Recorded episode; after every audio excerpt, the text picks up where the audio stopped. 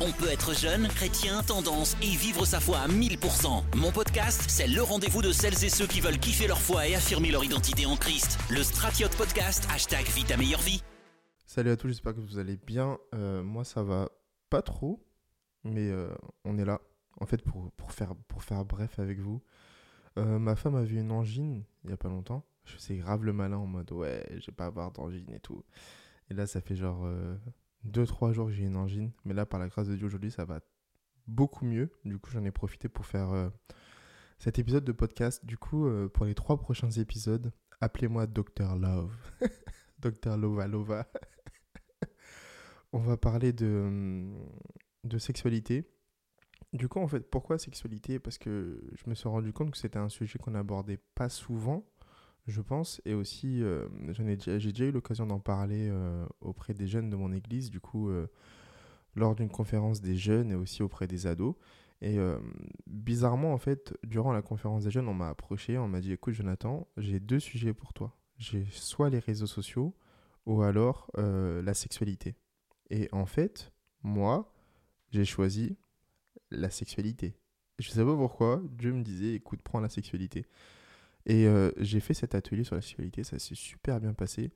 Et euh, je me suis dit, ah oui, mais en fait, c'est un sujet super important, en fait. Et au vu de mon témoignage, qui est, euh, voilà, bah, Dieu m'a beaucoup parlé concernant la, la, sexualité. Et du coup, j'ai envie de vous en parler. Ça va être en trois parties. Du coup, là, sur cet épisode, on va parler de... Désolé pour ma voix qui est un peu différente de d'habitude. Mais voilà, je, je comment dirais-je, j'offre mon corps euh, comme un sacrifice euh, vivant. du coup, là, on va parler de la sexualité avant le mariage. La première question que j'ai envie de vous poser, c'est pour vous, la sexualité, ça commence quand?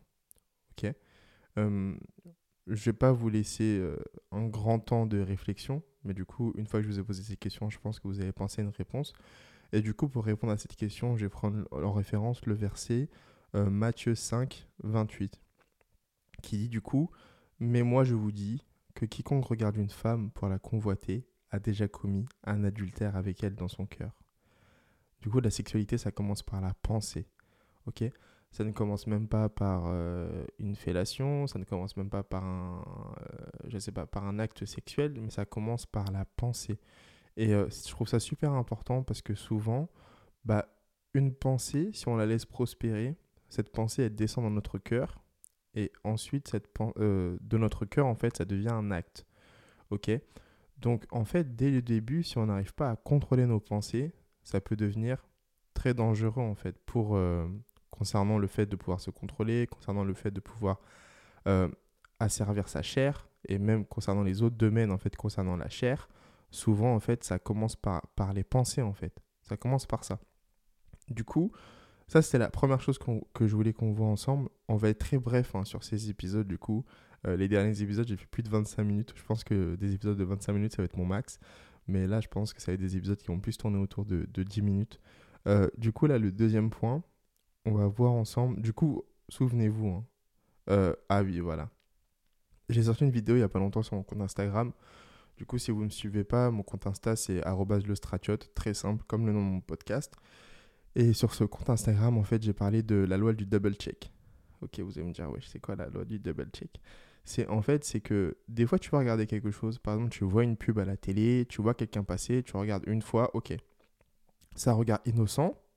Tu te dis, ok, j'ai pas. Euh, j'ai vu des choses et j'aurais pas dû voir, ok. On passe. Mais si toi, tu repasses dessus, en mode tu regardes une deuxième fois, là, tu pêches. Ok Ça, c'est un bon indicateur, je trouve. Par exemple, tu, vois une personne passer, tu la regardes une fois, tu passes à autre chose. Ok.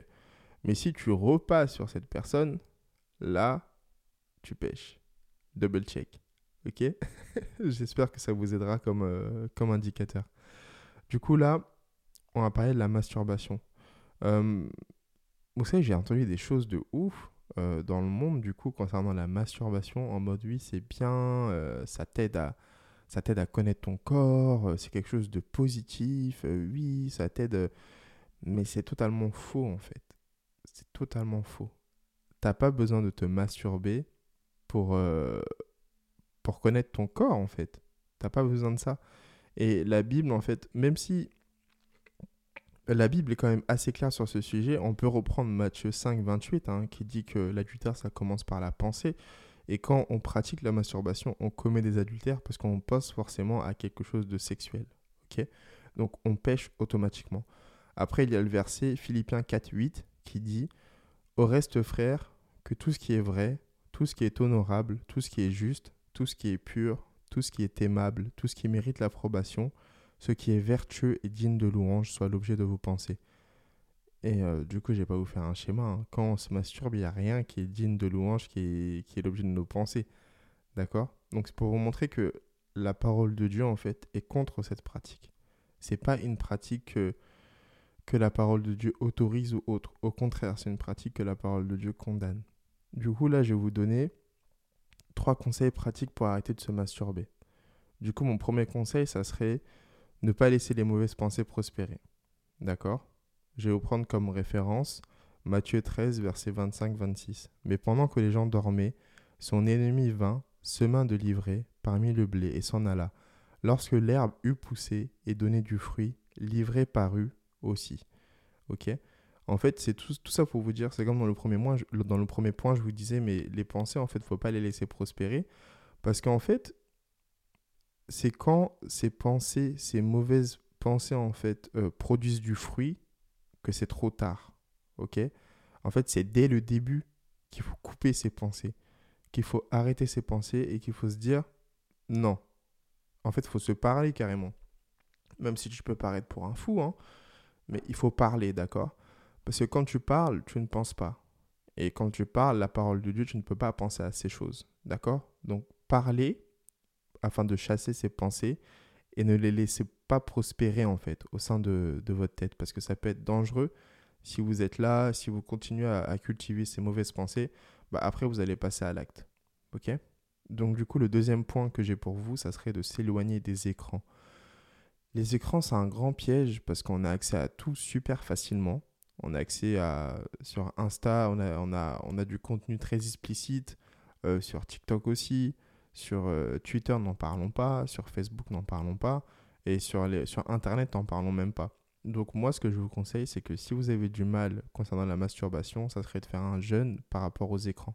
D'accord? Le jeûne, en fait, c'est, c'est quelque chose en fait, qui te permet de te rapprocher de Dieu en coupant en fait toutes les distractions, en coupant toutes les choses qui, en temps normal, t'éloignent de Dieu. D'accord? Donc c'est pas forcément de la nourriture. Ça peut être aussi les écrans, ça peut être aussi les réseaux sociaux, ça peut être aussi toutes ces choses en fait. Du coup, n'hésite pas à, à t'éloigner des écrans, ok?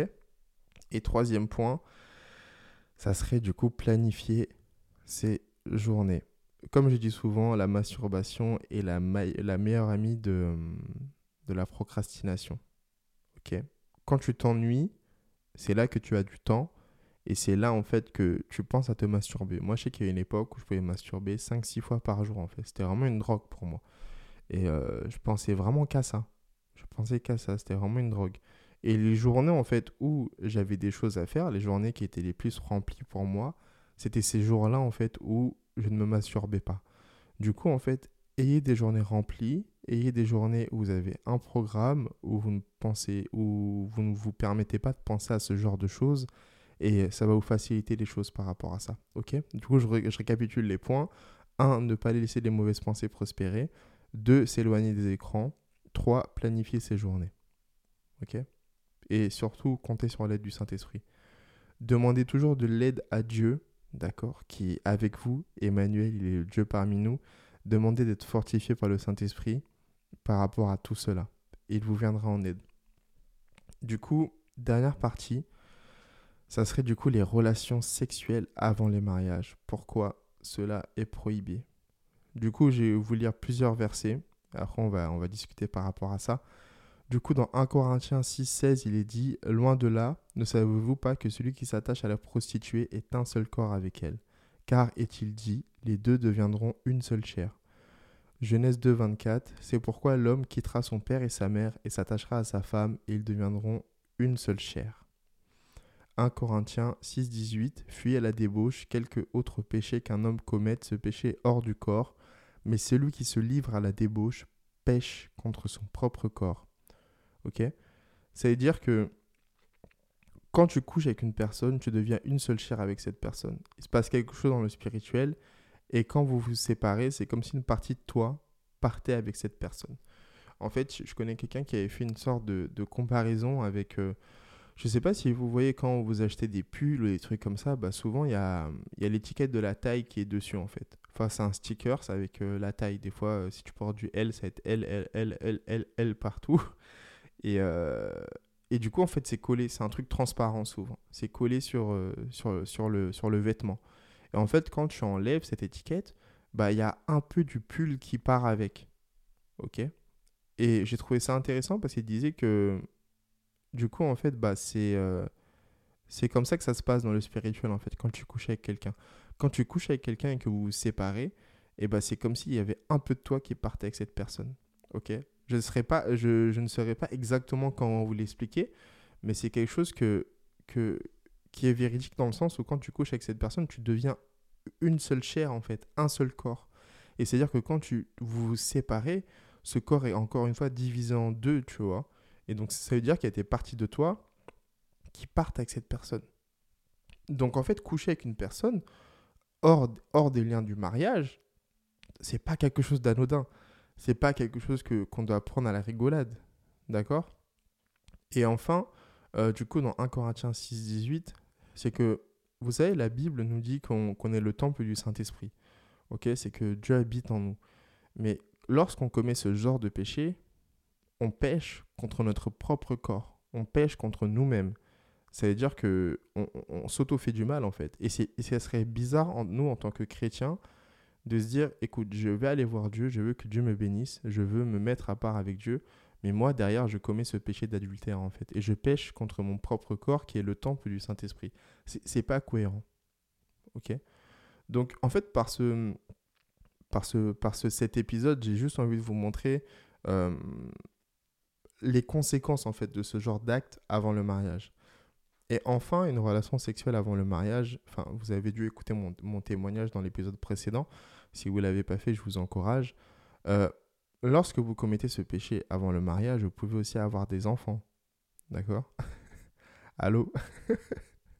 Non, c'est vrai. En fait, on ne se le dit pas souvent, mais c'est vrai en fait. Vous aurez beau vous protéger, vous aurez beau faire je ne sais quoi, mais vous pouvez avoir des enfants. Ça peut être des conséquences très concrètes dans le physique.